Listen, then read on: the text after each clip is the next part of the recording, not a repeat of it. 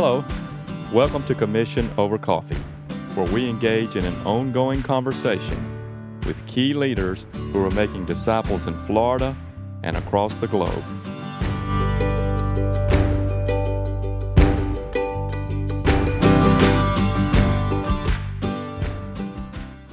Welcome to Commission Over Coffee, where we are having a conversation about the Great Commission. I am Sean Walker, joined by Dan Alvers and Hintz Ellis. This is our inaugural episode, and so to get started, we just want to talk about what we're doing. Get to know us a little bit and give you a chance to understand what we are trying to do with this project. That being said, Dan Alvers, give us your story. Well, I'm a young man who grew up in Northeast Florida in a small town named Keystone Heights. What do you mean by young? Well, I believe that's a relative statement. At this point, I'm 35, and I guess that makes me old in some people's eyes, young in others. Very young for many. I grew up in Keystone Heights at a wonderful congregation, Baptist congregation, that taught me to love Jesus. I came to Christ at about the age of 9 years of age. Through the influence of my parents, my local church, and the Christian school I attended, I grew into understanding the stories and fell in love with Jesus, saw my lack, and found in him everything that my life would be hoped in and rested in. And as I've grown in that, I've learned to trust him better, and even at this point became a pastor in the local church. I love Baptist churches. I even was on staff at the oldest continual Baptist church in Florida. It was founded in 1825. The name of that church is the First Baptist Church of Campbellton, Florida. It's a small rural agricultural center, and there's not much left to that. And I attended there, and as a pastor, while I was attending the Baptist College of Florida, our school for Southern Baptist in Florida. It's an honor and privilege to go to that school. After I graduated from there in 2006, I served another church as a part of a church plant as a youth pastor, and from that point I went on to the Southern Seminary, or the Southern Baptist Theological Seminary, the best seminary also. And that's a capital. That's debatable. Capital T-H-E, the Southern Baptist Seminary. And it was a joy and a privilege to go there, where I was trained by fantastic leaders and thinkers. And that has left forever marks on me. And I now serve here at Village Baptist Church as a teaching pastor, where it is my honor to continue to think on and get better at making disciples. All right, Dan. Well, thank you. And Hintz, also known as The Voice. Hintz, what's your story? Well, my story is a little confusing, quite frankly, Sean and Dan. I grew up in a small town in the South as well called Fort Deposit, Alabama, and I had the fortune of growing up next door to the church. So as you can imagine, there were few excuses for missing church and Sunday school. It was just a maybe 30-yard walk to get there across the parking lot. And, that kind of began my religious experience. And like Dan, I became a Christian at the young age of, 8 or 9. But unlike Dan, I'm not so young. I'm 54 now. So I've had a lot of experience in this life and in this world. I have 3 different degrees from 2 different universities, but I attended 2 other universities on top of that. So I've lived in various cities as part of my experience. I've worked in multiple cities. And because of that, I've seen a lot of churches. And I went as far as to even dabble in Presbyterianism and Methodism. Oh. So I kind of know what some of the other denominations are up to. And I think maybe because of that broad experience and that exposure to a lot of really great preachers and pastors, maybe I bring something special to this project, not just my voice, which is apparently one of the main reasons I'm here, is to do some kind of you are the voice, some voice work. They've already nicknamed me the voice of Village Baptist Church. One of the things I was going to throw on top of that is I once lived within 30 yards of the church too, and I had a hard time coming up with excuses for why I wasn't showing up. And the only problem with that is I was a pastor, so that was that was traumatic. Yeah. You can't miss much when that's the case. Yeah. Now, Hintz, what were the schools that you went to? Yeah, I went to Auburn University at Montgomery, the University of Chicago. Mm. The University of Alabama, where I received a BA and a JD, and then I went to the University of Texas for an MBA degree. So what exactly is a JD? That's a law degree in layman's terms. I thought it was Jesus too. I see.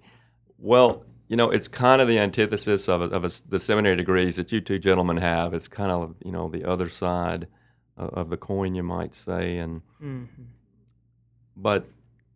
Probably from the very first class there, I realized the conflicts between my faith and the law.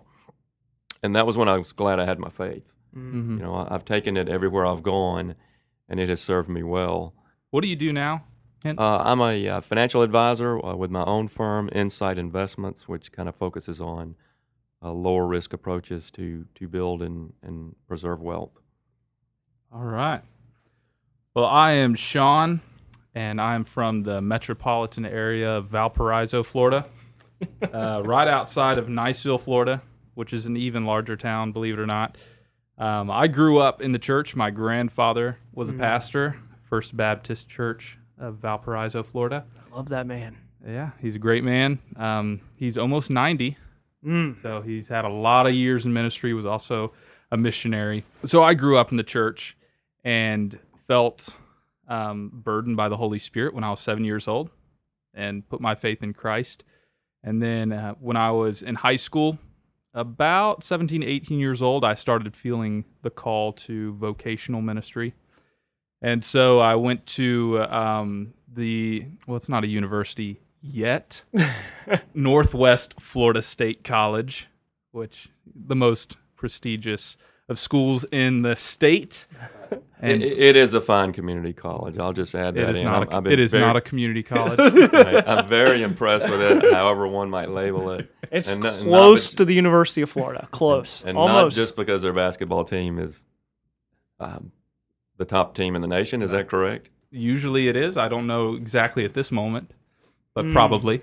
Didn't they have that Pearl guy, Bruce Pearl, coach there at some point? It was some assistants of his from Tennessee.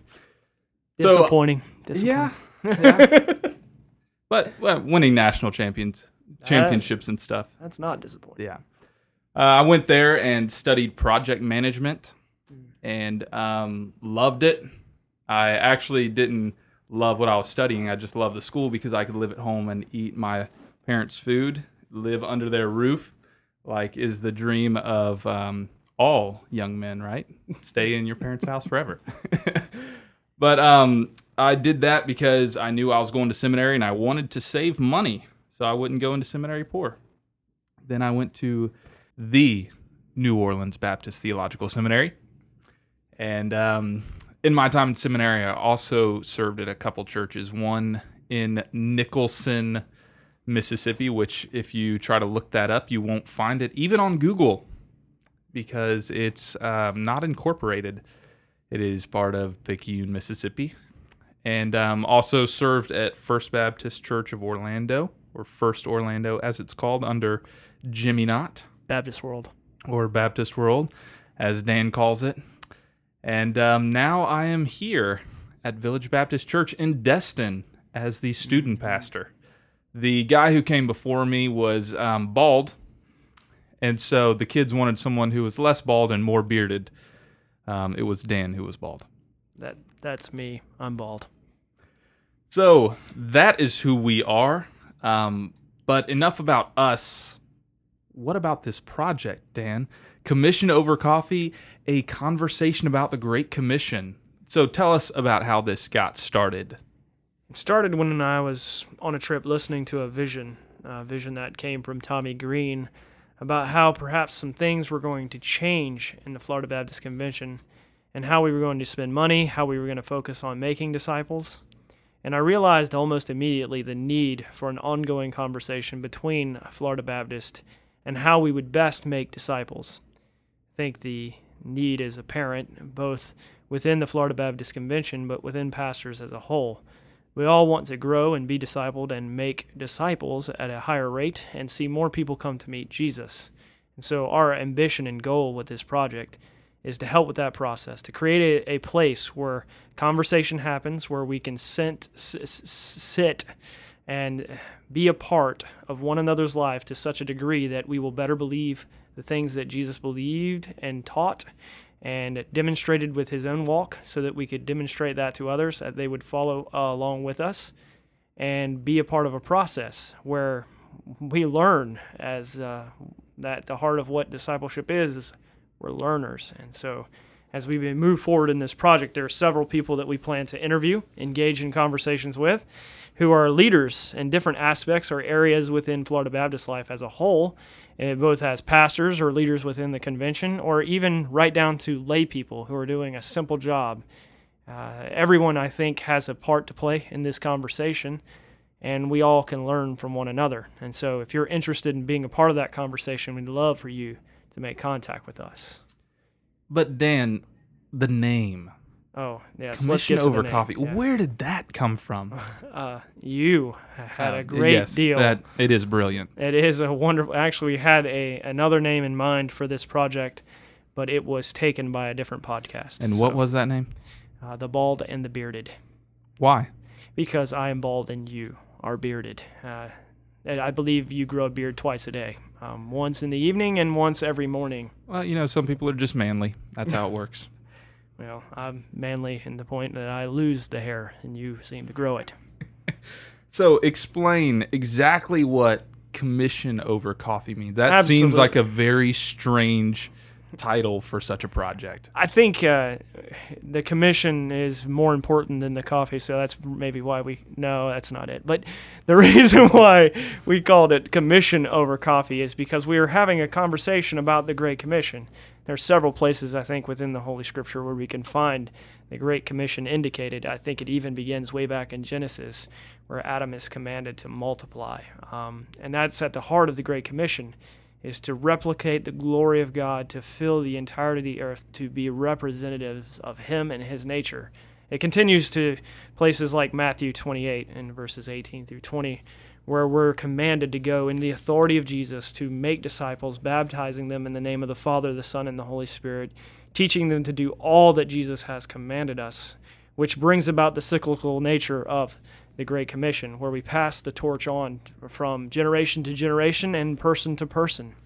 And so the Great Commission is essential. It's what we've been commanded to do, and it's what we're empowered by the Holy Spirit to accomplish. And it runs its thread, not just in particular verses in the New Testament, but in the whole of God's plan for humanity.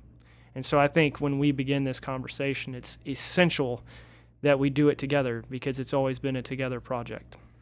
Okay, so that's the commission part, but what about over coffee? I mean, where does that come in? I believe over coffee has cultural connotations, because over coffee we can have a genuine conversation, one where we sip a beverage in a slow way, in a slow nature. And we are Baptist. It is coffee. That's right. It's Baptist fuel, I believe, as some have stated. Maybe perhaps it could fuel Presbyterians, but maybe not the way that it would fuel us as Baptists. So I think it's essential. I think it's a drink that I enjoy. Sean, what's your feelings about coffee? I can't drink it. Thank you for bringing up that sensitive subject. Sensitive stomach. Thank you. Yeah. So for me, it's commission over tea. For everyone else, it's commission over coffee. In fact, if you can't have coffee, I want you to know that commission over coffee is definitely for you. It's definitely for you, despite your inability to have coffee. In fact, one of our great leaders here at Commission Over Coffee cannot have coffee.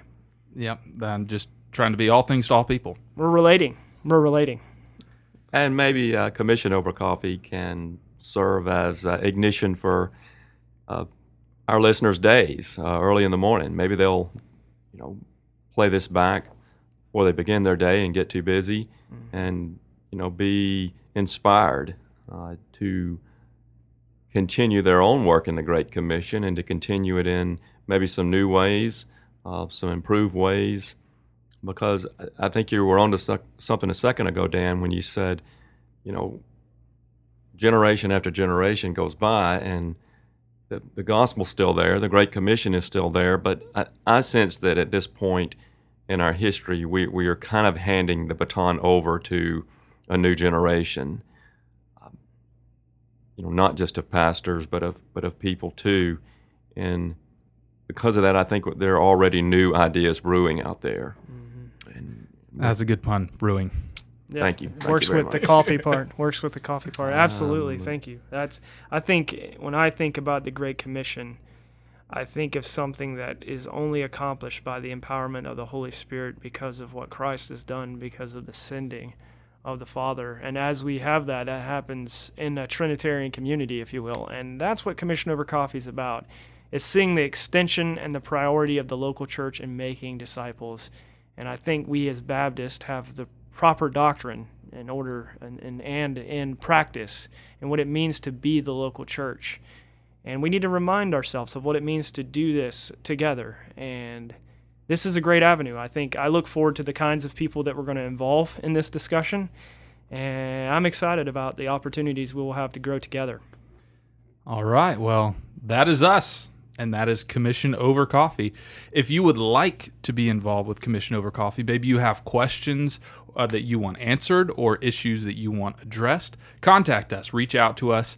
Our website is commissionovercoffee.com, and there's a place where you can get our contact information, give us yours, and we'll hook up and talk about the Great Commission.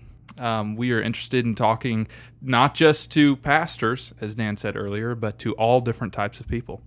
So, thank you for joining us in our inaugural episode. One down, 1 million to go.